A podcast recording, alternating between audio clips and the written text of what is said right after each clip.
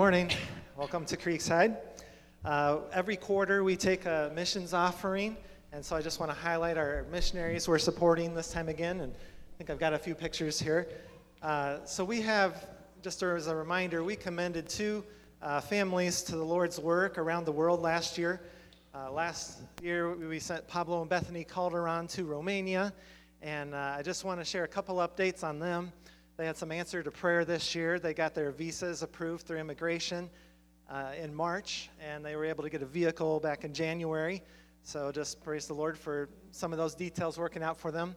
And then here's some of the things they're doing. So you kind of wonder what's going on over in Romania. Here's Pablo. Remember when he was here with us for a few months, helping us with music and everything.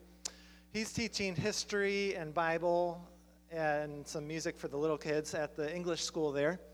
He's starting a new men's ministry this month, and he's a music guy, you know. He travels with the Ineloquent Band with Dan and Georgiana. So he's going to start up some community worship nights and music workshops for local churches. And then, of course, language training. So it's not his native language. He has a tutor and has to work hard to learn the language. And then Bethany, she's also working at this English school. And so she's involved in a lot of things, planning events, administration, on the accreditation team, and she's also language training and involved in the Sunday school at their church. So pray for Pablo and Bethany as they're getting adjusted to life there. It sounds like little Carolina is getting adjusted pretty well. And then Lucas and Lois Richard. This is my sister Lois, who was here just till a few years ago when she married this missionary, Lucas. And so they just went to Liberia this past month in March. And just keep praying for them as they get settled in there. They have a car on the way. They have a place to live. And right away, they're jumping in with ministry. And I got a couple pictures here. They've been putting this on. I'm not a Facebook person, but I was able to pull a couple in on their children's ministry. And they had an event recently with 500 children there in Liberia. And if you know Lois, if you remember her here, she had a heart for the children. You know, she did AWANA for many years. And you can just see Lois here. She's right at home in her niche working with these children. So just pray for them, and their long-term goal is to start a church there and train the locals to be the leaders and build the church through the indigenous people in Liberia. They're going to be there till October, and then they'll come back just for a little bit because they have elections during that time, and it can be a time of unrest. And so just they'll be back in October for a little bit. Maybe we'll get to see them here. Okay, next is Matt and Trista Deaver. Matt grew up in our youth group here, was saved in our youth group, led several to Christ during that time, went off to New Tribes Mission Bible School, and they're now full-time missionaries in Nepal. And so we've been supporting them. He's been language learning, preached his first sermon in Nepali recently. They're coming back for a visit, and they're going to be here on June 11th. So you get to see Matt here preaching on June 11th. Colin and Diane Lord in Papua New Guinea. Now, they do a missionary work you don't often think of. In Papua New Guinea, they have a large Wycliffe Bible Translation Center, and there's hundreds of untranslated languages just in Papua New Guinea alone, plus that area of the world. And they work there serving the kids of the translators. It's such a large translation work there that there's enough kids of the translators to have a school. And so they serve as teachers in that school for the translators' kids doing music. And they were here for AWANA and just the other Wednesday night, and they did a little song and told the kids about how they got all about 40 kids or so up here lined up, giving them each a role in the translation work, just explaining how many people it actually takes to get the Bible into a heart language of the people. And so here's a picture at AWANA here.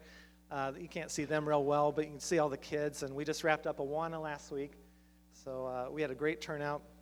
My mom talked to me last night and said, well, I think we had an average of about 50-some kids a week, but over the course of the year, some kids, you know, just come for a week or two, and we had about 90 kids registered total throughout the course of the year. So just praise God for his work in our AWANA program. And with that, I just real quick want to have anyone who helped with AWANA stand up real quick to be recognized. Just go ahead and stand on up if you helped with AWANA this year. Yeah, thank you, everyone. We really appreciate that, coming week after week, working with these kids to help them know our Creator and Savior, the Lord Jesus.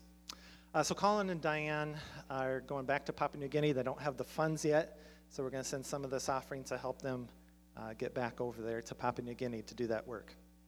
And then a few other missionaries we support with this offering is Dan and Georgiana Akins also in Romania. They work with Pablo and Bethany. Micah and Amy and Tuttle in Peru, and Bob and Sukon in Uganda, who we've been supporting for about 15 years. So just keep praying for these missionaries. You know, they're out there. They're doing the work of God, trying to lead people to Christ and build up the church in parts of the world that don't have a strong witness and testimony of Jesus. So just keep praying for them. Also this morning, we want to recognize some graduates of high school and college. And so if you're here, I'm going to embarrass you and just bring you up real quick. So from high school, we have Brandon Thronston. And college, we have Trevor Grubb, Haley Nicolette, and Adam Westfall. I don't know if Adam can get away from the tech booth back there. All right. And Haley. I don't see Trevor here, but that's okay. I just want to pray for you guys and commit you to the Lord. Brandon's graduating from Johnston High School, and you might have this insert in your bulletin that tells you all this. Trevor Grubb from DMACC with diesel technology, and he's going to be working in Omaha for a truck center. Haley from the Iowa School of Beauty in Urbandale, and is a licensed cosmetologist working at Color Bar Salon off Governor's Square. And Adam Westfall graduated from ISU with his MIS degree. He's already got a job working that at Guide One Insurance in the technology department. So that's kind of what I do too, so that's pretty cool. All right, I'm going to pray for you guys, and then I'm also going to pray for our offering, and we'll commit our time to the Lord. Heavenly Father, I just thank you for what you're doing around the world. We thank you that the gospel is going forward in all parts of the world.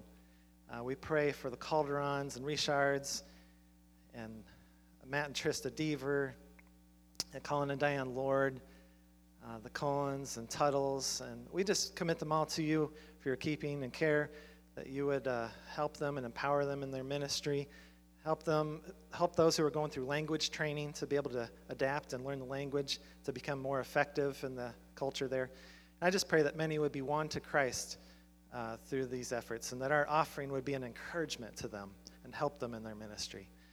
Thank you for all those who served in AWANA this year, and for all the kids that you brought to us to minister to and to love. We pray that you would bear fruit through that. And we thank you for our graduates here, for Brandon, Trevor, Haley, and Adam. That you would bless them as they set out in their careers and life, that you would draw them close to yourself and keep them close, and that they would make you first in their lives as they venture forward. We commit them to your care. And then now we commit this offering to you, Lord. We pray it would be used to bless this church and to grow your kingdom. And we just thank you for this church body.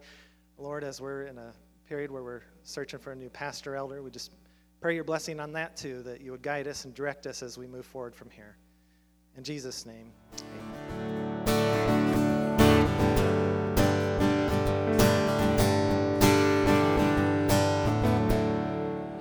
Father, thank you that you never leave us, you never forsake us, you never give up on us. May you lift our hearts to you this morning. May you minister to us through your word. What a blessing it is to know Jesus as our Savior. It's in his name we pray. Amen. Amen. Well, thank you guys. Good morning. I ordered up this nice spring weather so you wouldn't have anything better to do than come to church. No, that's not true. But, you know, it is tempting sometimes when it's nice outside to do other things. So we got you here this morning. And thanks for the band for kind of cheering it up in here too. So we are in the second week of our series on Jesus as the priest and the prophet and the king. So my prophecy is in about 15 to 20 minutes, we'll be halfway done with this series. And we're going to talk about Jesus today as the prophet. I want to start out with a little pop quiz just to make sure everybody's awake. So what is a prophet? A, what's left over after you pay the bills? Saw some CPAs come awake there. A device used to hold the door open is option B.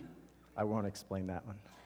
someone who sets and resets the timing of the end of the world. Or D, none of the above. I'm going to go with D because otherwise we would be done now. So this morning we're going to talk a little bit about what is a prophet beyond the pop quiz. We're also going to look at a prophecy about a prophet from the book of Deuteronomy, where Moses makes a prophecy about Christ, the prophet. We are going to look at a parable that Jesus told about the purpose of prophets and why God sent prophets, ultimately why he sent Jesus as the great prophet, and why you should care. Why should you even care about prophets this morning? And then finally, we're going to look at a key story in Jesus' life where he is presented as the prophet to his people and the people in his hometown. And we'll learn from that, I think, a few things that we need to do about the fact that Jesus has come as God's prophet. Because as we read the Word of God, we always want to be looking for what's it calling for from me, okay? Definition of a prophet. This comes from the NAS Exhaustive Concordance. The Hebrew word for prophet is nabi. I don't know if I'm pronouncing it right. I don't know Hebrew, but it seems like a good place to start with because that's where the word prophet in the Bible first shows up. It's in Hebrew. And it's a pretty simple definition. It's a spokesman or a speaker. And then this other Vine's Expository Dictionary says, it's one in whom the message of God springs forth. One in whom the message of God springs forth. So, as a spokesman for God, a prophet should be listened to, right? And you might ask, well, what's up? Can't God speak for himself? And God can speak for himself. That's not really the problem.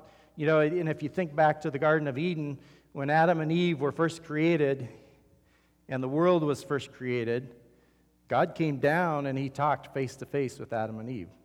You know, we have a very specific incident of that. He came down in the cool of the day, into the garden, and he talked with Adam and Eve. But that ended one day. That ended the day that Adam and Eve decided to do their own thing. That's called sin. So they chose to disobey God. They took the fruit, thinking that it would make them smarter, make them able to make their own decisions, decide what's right and wrong, and take a step of independence from God. And on that day, God took Adam and Eve out of the garden. And he set up an angel in the door of the garden and separated them from the tree of life with a sword of fire. And so there was a problem. God is holy, and he's powerful in his holiness. And because of their sin, they were not able to stand in the presence of God anymore. They weren't able to just face-to-face go for a stroll in the cool of the day in the garden with God. A barrier came in, and that hence prophets, okay? So I have this picture in my mind, and we'll see a little definition of it too, a reality of it really from Deuteronomy. But here's God, and he's a holy, consuming fire.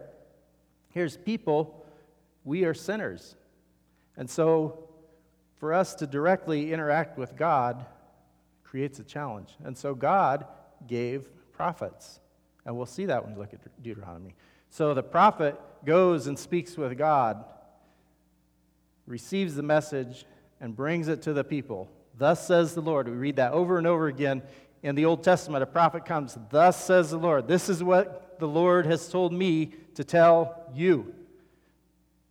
It's not his own words, it's God's words. So God's holiness and our sin called out a need for a prophet to go between us and the Lord. So we're going to start out talking about the promised prophet, and by the promised prophet I mean the prophet that Moses talked about that was going to come.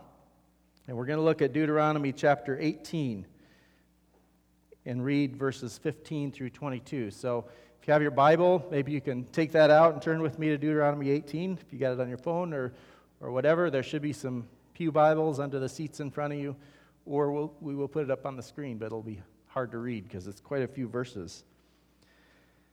So the context of this passage in Deuteronomy 18 is Moses has been up on the mountain of God.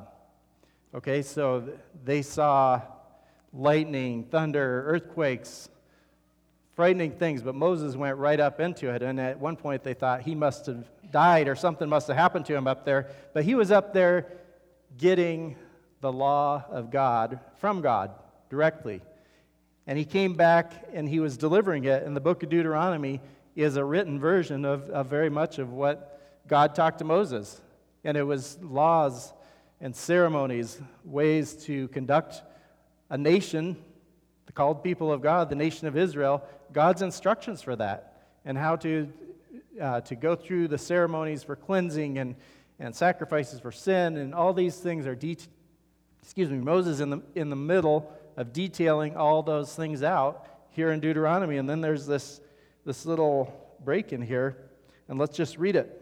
Deuteronomy 18, verse 15. The Lord your God, so Moses is talking to the nation of Israel, the Lord your God will raise up for you a prophet like me from among you, from your brothers. It is to him you shall listen.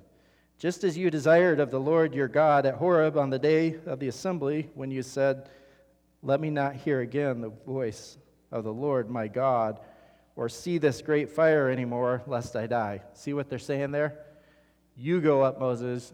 You talk to him. I don't want to die in that fire. Okay, that's what we were talking about. God as a holy, just, righteous, consuming fire, and them as sinners. They knew what they were up against. So he said, if somebody's going to die, Moses, it's going to be you. And you see that if you ever read about the prophets in the Old Testament, they're not very highly esteemed people because they don't bring very popular messages a lot of the time. But Moses went up and he got the message. So that was how he ended up on the mountain. And the Lord said to me, verse 17, they are right in what they have spoken. And this is Jehovah talking to Moses, and Moses is passing this on. I will raise up for them a prophet like you from among their brothers. And I will put my words in his mouth, and he shall speak to them all that I command him. And whoever will not listen to my words that he shall speak in my name, I myself will require it of him. But the prophet who presumes to speak a word in my name that I have not commanded him to speak, or who speaks in the name of other gods, that same prophet shall die. So that's what the Lord had told Moses, and Moses was passing that on to them, and he says, and if you say in your heart, how may we know the word that the Lord has not spoken? When a prophet speaks in the name of the Lord, if the word does not come to pass or come true, that is a word that the Lord has not spoken. The prophet has spoken it presumptuously. You need not be afraid of him. So presumptuously, that just means he took his own initiative. He decided to say something on his own. He wasn't given the word of the Lord. So there are some things that we learn about a prophet. And since we're talking about Christ the prophet today, let's take a little bit of time to look at the things in this passage that we learn about a prophet. So, and this is true prophets, because we read that there are prophets that are not true prophets. They're not really speaking. They might say, thus says the Lord, but thus the Lord did not say. They're not true prophets. So a true prophet is sent by and spoken to by God. God is the source of his message. God is the one that sent him on this mission to the people to show his word to them. And that's what a prophet does, as we saw. So he's spoken to by God, but he also speaks what he heard from God. So on one side, remember, there's God on one side, the consuming fire, speaking his word directly. On the other side, this man, like them, is talking to them and giving them the word of God. And the prophet can be tested. So there was this little test that Moses said to the people of, here's how you know, because they said, what if it's just somebody coming on his own, you know, telling us what he wants us to hear, and it's not truly a prophet. So Moses gave them this test. He said, if what they say does not come true, it's not a prophet sent from God. A pretty simple test, and you see that, you know, with the prophets that you read through the Bible. Elijah, for example, you know, he spoke against the way that the king and the queen were behaving in Israel, but he also said it's not going to rain until I say it's going to rain again. And guess what happened? It didn't rain. Good. Just checking to see if anybody's awake. I was glad to hear somebody is. It didn't rain until Elijah said it's going to rain. So he gave a test.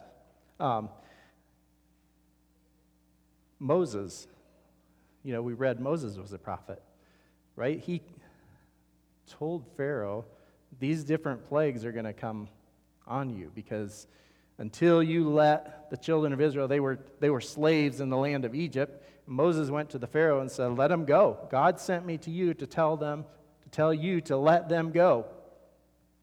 And these 10 things are going to happen. And one by one, as long as you don't let them go. And they happened. There were, you know, different plagues, frogs, lice, boils and sores on themselves. The water turned to blood. Locusts came and ate all their crops. And finally, all of the firstborn in the whole land died. It was a proof that Moses was speaking for God. And so that was true of the Old Testament prophets. Now, there are some people that come today and tell us things that the Bible says this, the Bible says that. I've got something else that wasn't in the Bible. God added something. God changed his mind, this, that, or the other thing. And there are a couple tests in the New Testament as well for prophets. It's not so much today that somebody comes and says, okay, no rain until you do what I tell you. But in 1 Corinthians 12, it says that no spirit that is speaking from God says a curse on Jesus. Okay? And nobody says Jesus is Lord unless they have submitted to the Lordship of God. So prophecies today, they're going to support Jesus as supreme and as ruler.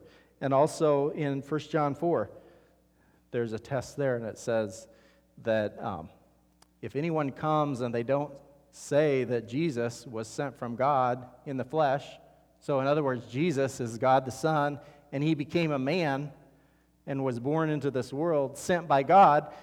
If they don't say that, if they say something else, then they're not a prophet of God.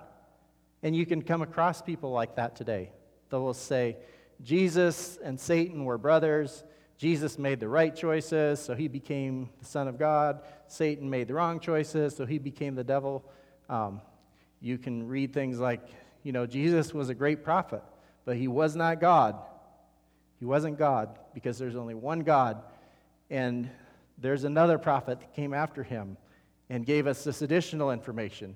Well, those you can set those aside because there is a test for prophets, and that's the test for prophets today. Those are not true prophets. But be careful what you believe, right? Just because someone tells you they got a word from the Lord, doesn't mean they did.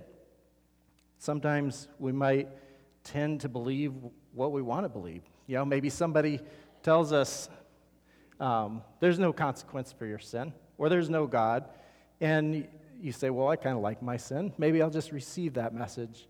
No, we need to test that it's from God. That reminds me of a story I heard about a boy that had problems with lying, and his parents were getting more and more concerned about his lies. One day he came in the house screaming, there's a lion out in the backyard, there's a mountain lion out there.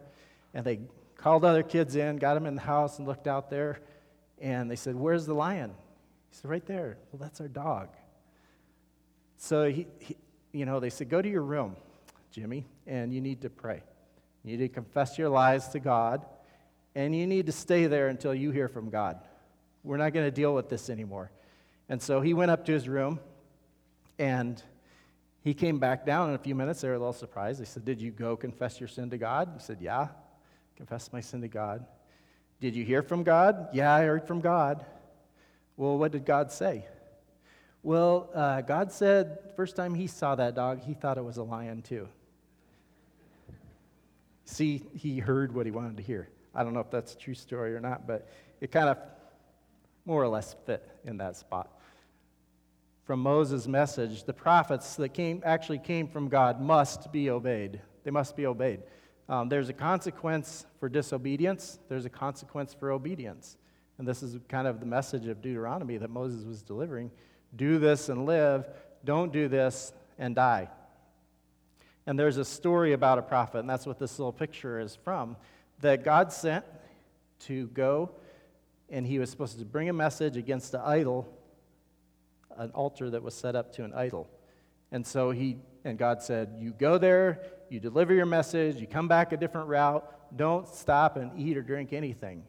And so he went, he delivered the message, he started going back a different way, and somebody else came to him and said, hey, come on in and stop for a meal. Eat before you go back. He said, no, God told me no. He said, well, God told me yes. And so that younger prophet, he listened to this older guy, and he went in. And while he was sitting there, he got the message from God, you're not going to make it back home. And God sent judgment. And so that, that people sometimes read the Old Testament and think, boy, that's pretty extreme. I don't know how you believe in God. And sometimes maybe we shy away from some of those things. But the reality is you and I have eternal souls. We're made in the image of God. We're made body, spirit, and soul. And our spirit and our soul are going to live on forever. And our body is going to be raised up from the dead. And there is a consequence for what you do with Jesus. And it's an eternal one. So you need to pay attention to what Jesus said in his prophecies, because Jesus is the way of salvation. He's the way into the presence of God. If we have our sins taken care of by the work of Jesus, we have full access to God. We can come, Hebrews says, we can come boldly into his presence. We can do that spiritually this morning.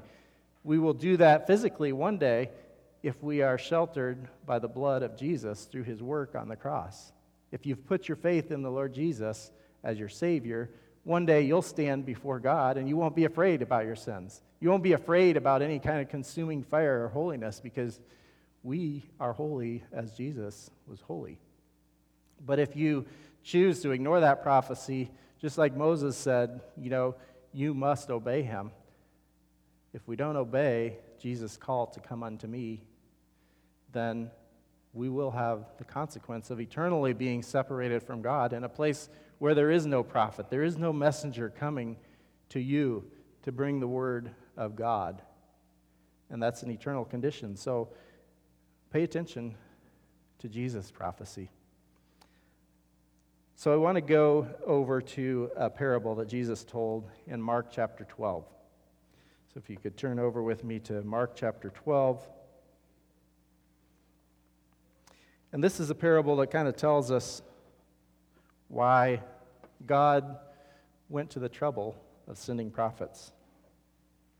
This is just a quote that Peter gives, this quote from Moses, and Peter is saying, today that prophecy of Moses about this prophet has been fulfilled in Jesus.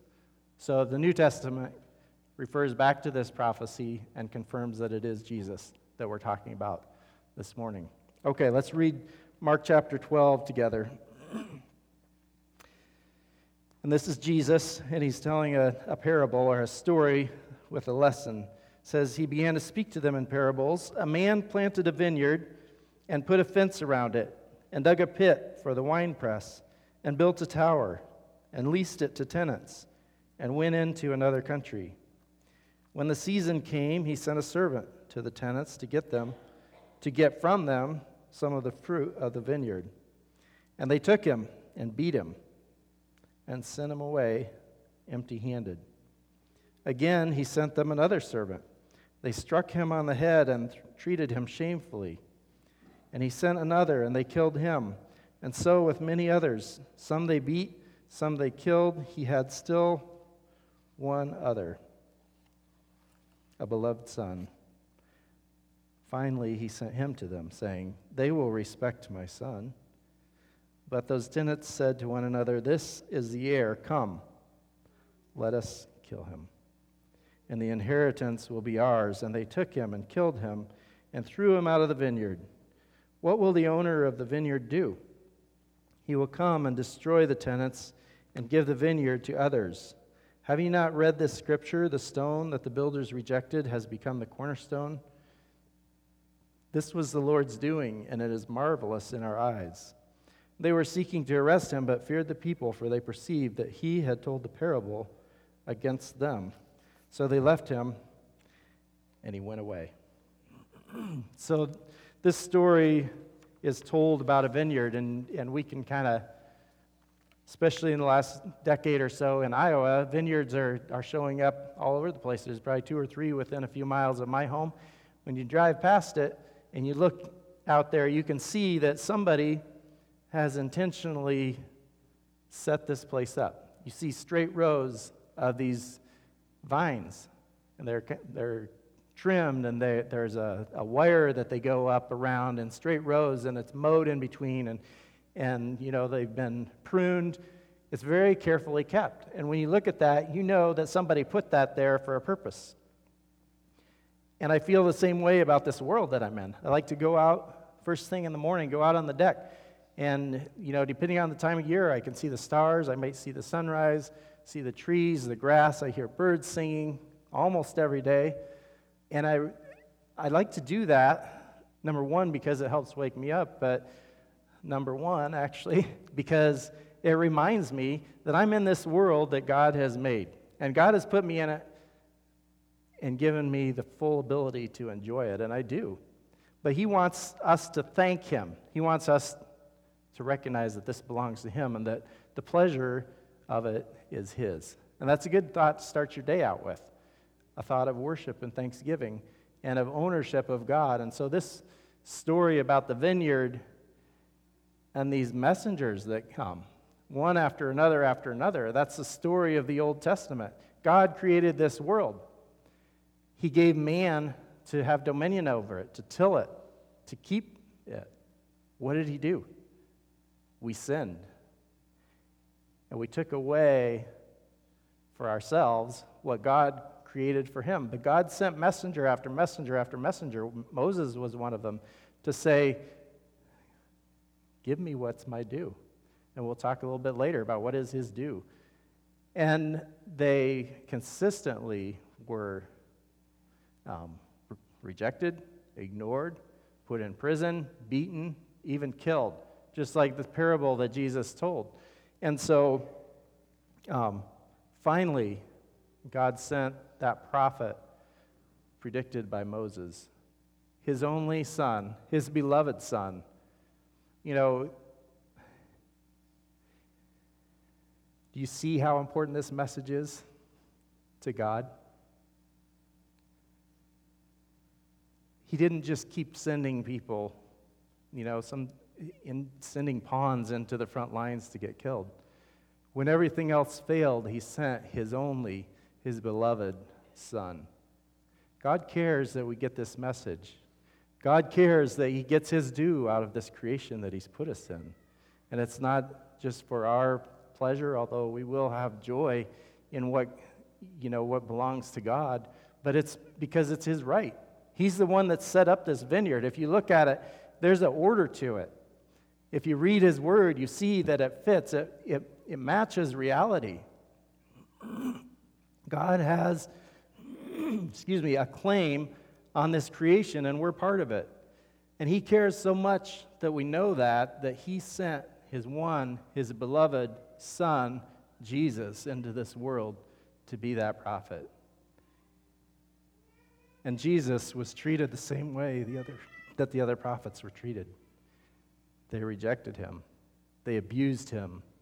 They killed him. They cast him out. They said, "We won't have this man to reign over us." He will reign over us. Kyle's going to talk about Jesus as the king next week. He will reign over us.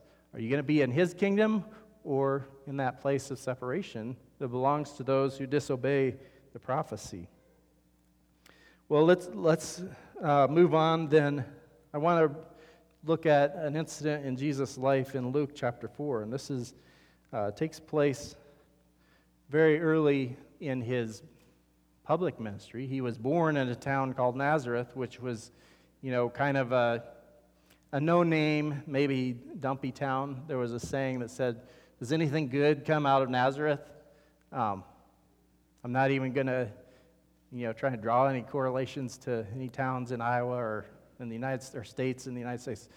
No, but this was a place that wasn't really thought very well of. And Jesus had grown up there. They had seen him. They'd seen him with his father, with his mother Mary, and her husband Joseph, who acted as his human father, although he wasn't his human father. But they knew him as a member of their family. And then he had gone, when he was about 30, he started making it known who he was. And he started doing some miracles and teaching. And so now he comes back to Nazareth, and he's beginning to be known a little bit. And he comes into the synagogue there. And let's read, beginning in verse 16 of Luke chapter 4. It says, "He, Jesus, came to Nazareth, where he had been brought up. And as was his custom, he went to the synagogue on the Sabbath day, and he stood up to read. And the scroll of the prophet Isaiah was given to him. He unrolled the scroll and found the place where it was written." And this is a quote from Isaiah. "The Spirit of the Lord is upon me, because he has anointed me to proclaim good news," or the gospel, "to the poor. He has sent me to proclaim liberty to the captives and recovering of sight to the blind, to set at liberty those who are oppressed, to proclaim the year of the Lord's favor." And he rolled up the scroll and gave it back to the attendant and sat down. And the eyes of all in the synagogue were fixed on him. And he began to say to them, "Today this scripture has been fulfilled in your hearing." And all spoke well of him and marveled at the gracious words that were coming from his mouth. And they said, "Is this not Joseph's son?" So we'll just stop there for a minute. So that's a pretty nice message that Jesus was delivering. If you think about that historically, the nation of Israel was occupied by the Roman Empire. They took taxes from them. They took whatever they wanted from them, really. And so they were kind of like slaves in their own country and captives in their own country. And they were oppressed. And this is Nazareth, probably the poorest of the poor there. And so Jesus comes and he says, "This is the day that this prophecy is fulfilled." Bringing good news to the poor. Liberty to the captives and recovering of sight to the blind and liberty to the oppressed. That would have sounded very good, and it did sound very good to them. And they immediately latched on to that message. We might say, like, politically, maybe this is kind of a populist sort of message. Freedom to the people, break the oppression, and I'm here to lead it. It's a day of good news for you. And they latched on to that right away. And so Jesus, not being a politician, didn't leave it there, did he? Let's keep going and see, because really this is where this pattern of the prophet of God continues on in Jesus' life. And so we'll read, starting in verse 23 there. "And Jesus said to them," this is right after they said, spoke well of him. "He said to them, 'Doubtless you will quote me in this proverb, Physician, heal yourself. What we have heard you did at Capernaum, do here in your hometown as well.'" So they heard about miracles that he had done. He had fed people. He turned water to wine. He had done some great things. And they were going to say, "Do them here. Prove yourself. Prove who you are." And he said, "Truly I say to you, no prophet is acceptable in his hometown." So here Jesus is taking his place as a prophet, right? He says, "This is pretty typical. What you're going to do to me, you're going to say, we don't want you." And this turn is going to happen very quickly. He says, "But in truth, I tell you, there were many widows in Israel in the days of Elijah, when the heavens were shut up 3 years and 6 months, and a great famine came over all the land, and Elijah was sent to none of them, but only to Zarephath, in the land of Sidon, to a woman who was a widow. And there were many lepers in Israel at the time of the prophet Elisha. None of them was cleansed, but only Naaman the Syrian. When they heard these things, all in the synagogue were filled with wrath. And they rose up, drove him out of the town, and brought him to the brow of the hill on which their town was built, so that they could throw him down the cliff. But passing through their midst, he went away. So why this sudden change? Well, he touched on a nerve. You know, they wanted this deliverance for them. They were Israelites. They were Jews that had a claim on God's blessing, that were expecting their Messiah, that were expecting a king to come and release them from the oppression of their captors. And Jesus had just said he was that one. And they latched onto him right away. But then he turned and said, you know what, there's a reason. I mean, he didn't say these words exactly, but there is a reason why you are captive. There's a reason why you're oppressed. And that message is one that Jesus and God's word brings to us throughout it. There is a reason, Bob, why sometimes you feel oppressed. There's a reason why you feel held captive and bondage from sin. These two people that he talks about were from people groups that the Jews would have thought very lowly of. The Samaritans, they were mixed up. I mean, their theology was way off.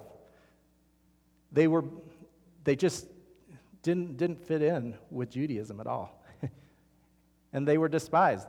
But Jesus says there was only one widow in the whole land that God took care of in the famine in the days of Elijah, and it was a Samaritan. There was only one leper in the days of Elisha that was healed, and it was a Syrian. And so what can we learn from that? Well, if you go back and read the stories of these two people, I'll try to summarize them fairly quickly, but this woman, this widow in Samaria, she was out gathering sticks to make a fire to make her last meal for herself and her son because of the famine in the land. She was going to eat it. They were going to starve to death. Elijah, the prophet of God, comes up to her and says, "Give me your bread." She said, "Well, we were just going to eat this and die." He says, "Give it to me, and your food will never run out for as long as this famine lasts." What do you think she did? I mean, here's a mom, a widow mom, single mom with a young child, one meal left. She going to give it to him? This guy that comes up and says, "Give me your last meal"? She did. Just the opposite of what we read about those messengers, those prophets that went to the vineyard to say, "Give God what he deserves." And they said, "No, get out of here. We're keeping this for ourselves." No, this woman said, "Here, you're the prophet of God. I will give you what I think is my last meal." And so that place of giving God what is rightfully his, which is us, we're his creation. You know, he's given us a will, but we are his creation. We are rightfully his. Jesus says, "You guys have not given yourself to me." This one widow did. And so she was preserved and she was blessed. What about Naaman, the Syrian? Well, he was a great commander of the Syrian army, the enemies of God. He had captive Israelites working for him as slaves in his house. One of them told him, "Go see Elisha. He'll heal you." So he went to Elisha. Elisha said, "Okay. Go. Well, Elisha didn't even talk to him in person. He sent a message out to him and said, "Go wash yourself in the Jordan River." And Naaman said, "That's a dirty river. I've got better rivers than that at my house. You know, I can go someplace clean and wash, and I don't have to, like, you know, show off my leprosy in front of everybody." And he went home mad, and his servant came to him and said, "If the prophet had told you to do something great, you would have done it. Why can't you do this?" Naaman said, "Okay, I will." And he went down. He took a humble place, acknowledged himself as a leper, went into that dirtiness, and came out clean. The only leper that was healed in the days of Elisha. So What can we take from his story? God calls us to repentance, to a low place, to take a place before him as a sinner, as diseased before him. And so Naaman would do that, and Naaman did that. But the people of Israel, when they were told, repent, turn back to God, they said, no, go away. We don't want to hear what you're bringing to us. And so they did that to Jesus right in this time, his hometown, and took him and tried to throw him over the cliff. There was a day that Jesus would die as a martyr, but this was not the day. And if you ever wonder if Jesus could have come off the cross or stayed off the cross, you can look back at this story. There was a crowd bringing him up to the side of a cliff to throw him over, and he just walked through. It wasn't time yet. It wasn't time yet. But that was their reaction to Jesus saying, you know what? The way to blessing, the way to what I want to give you is for you to give me what's due to me. Give me yourself. Worship me. Praise me. And take that place of humility and repentance for sins like Naaman did. And then you can be made clean. You can be made fit for my presence, and you can be blessed. So there were many prophets. Jesus is the great prophet. He's the subject this morning, Jesus the prophet. And I just want to run down through this comparison real quickly with you that shows you the superiority of Jesus. And no doubt many of you are very familiar with this, but he was the Word. John 1 tells us he was the Word, a person that is the Word of God. Other prophets, they were given a word, and they turned and said, this is what the Lord says. Second, he was God. And I say second, but this is not a complete list. He was God himself. Others were sent by God. He was with God. We read that in John 1. That which was from the beginning was with God. And he came and he made God known to us. Other prophets met with God. Moses had a place that he would go meet with God face to face to get his messages. Jesus was with God at all times, and he came to us.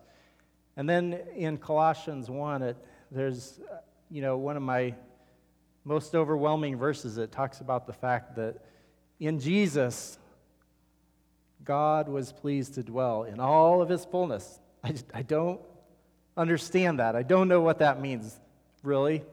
But God in all his fullness dwelt bodily in Jesus. This is not just somebody that got a message from God and turned around and gave it to us. This is God himself indwelt with the Holy Spirit, motivated, directed by the Father, God the Son himself in our midst, as opposed to just being given some authority by God. This is our Jesus. But he was very approachable. Philippians 2 says he emptied himself and took on himself the form of a servant. He was made a little lower than the angels. We read that in Hebrews chapter 12. He was heard. John, his apostle, says, we heard him, we saw him, we looked upon him, we touched him with our hands, and we declared him to you. All of those things, God himself, the fullness of God dwelling in him, being God, being the Word, being the one that was sent from God, made human, right in the middle of people. They could touch him. They weren't afraid. It wasn't like Mount Horeb where there was lightning and thunder and smoke coming out. They could touch him. A woman who was ceremonially unclean could come up and touch the edge of his garment, the edge of his robe, and be healed. He was approachable. This is God's prophet. And through Jesus, God reconciled everything to himself. He made peace with everything in heaven and on earth by means of Christ's blood on the cross. As we close out this morning, we're going to remember what Jesus did on the cross by taking the bread, a symbol of his body, and the cup, a symbol of his blood. The blood of the cross by which God reconciled everything to himself. So this morning, the band can come back up. We've looked at Jesus as the prophet of God. He is God, but he is also God's prophet. He brought the message to God, of God to us. He reconciled us to God through the blood of his cross. Let's just thank him for that this morning and giving thanks for the loaf and the juice. Father, thank you for the Lord Jesus. Thank you for sending your beloved Son into this world that had sent back messenger after messenger, denying your claims on them. And indeed, we did send your Son back, but you reconciled us to yourself through the blood of his cross. That death that we murderously placed on him, you used to redeem us to yourself. Thank you, Father, for loving us so much that you would send such a dear and precious messenger to your own heart to us, to make your love known to us, to show us the path back to you through worship, through thanksgiving, through repentance for sins, and through turning to you and acknowledging your rightful place over us. Thank you, Lord Jesus, that you were willing to do this for us. And we give thanks for this bread and this juice that reminds us of your sacrifice. In your name, Lord Jesus, amen.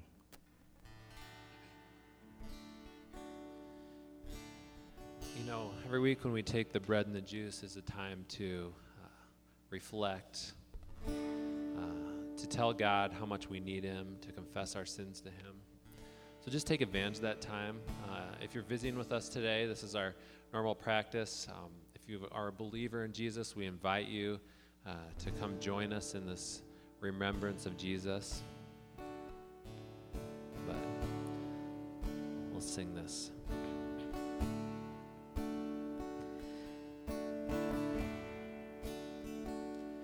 How deep the Father's love for us, how vast beyond all measure. I want to leave you with one challenge, and it's one of the prophecies of Jesus.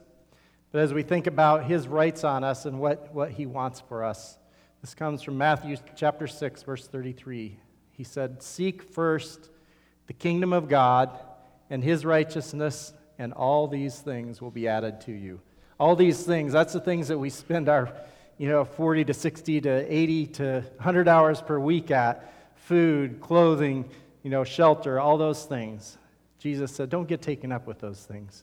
Seek first the kingdom of God and his righteousness, his rights on us through repentance, righteousness through our Savior, the Lord Jesus. Thank you for coming this morning, and I trust that you have a blessed week.